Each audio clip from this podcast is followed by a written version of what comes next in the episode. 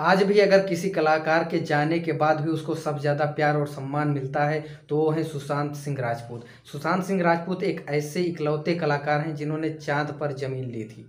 अपने शुरुआती दिनों में वो पाँच छः लोगों के साथ एक ही कमरे में रहते थे। उनकी पहली कमाई ढाई सौ रुपये थी और शुरुआत में वो बैक डांसर हुआ करते थे। अपने मेहनत के दम पर उन्होंने वो सफलता हासिल की कि इनको एक फ़िल्म का लगभग पाँच से सात करोड़ रुपए मिलता था और एक ऐड का लगभग एक करोड़ रुपये उन्होंने बाढ़ पीड़ितों के लिए भी एक करोड़ रुपये दान किया था। इनके पास अपना बीस करोड़ का घर BMW और बाइक वगैरह सब कुछ उन्होंने हासिल कर लिया था।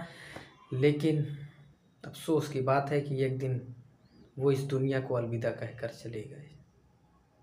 आज भी अगर किसी कलाकार के जाने के बाद भी उसको सब ज़्यादा प्यार और सम्मान मिलता है तो वो हैं सुशांत सिंह राजपूत। सुशांत सिंह राजपूत एक ऐसे इकलौते कलाकार हैं जिन्होंने चाँद पर ज़मीन ली थी। अपने शुरुआती दिनों में वो पाँच छः लोगों के साथ एक ही कमरे में रहते थे। उनकी पहली कमाई ढाई सौ रुपये थी और शुरुआत में वो बैक डांसर हुआ करते थे। अपने मेहनत के दम पर उन्होंने वो सफलता हासिल की कि इनको एक फ़िल्म का लगभग पाँच से सात करोड़ रुपए मिलता था और एक ऐड का लगभग एक करोड़ रुपये उन्होंने बाढ़ पीड़ितों के लिए भी एक करोड़ रुपये दान किया था। इनके पास अपना बीस करोड़ का घर BMW और बाइक वगैरह सब कुछ उन्होंने हासिल कर लिया था।